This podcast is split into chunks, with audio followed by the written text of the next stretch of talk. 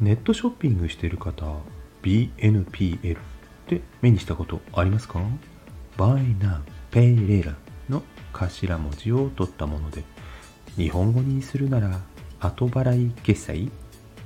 わざわざ分かりにくい表現する必要あるんでしょうか？セーラジー21でした。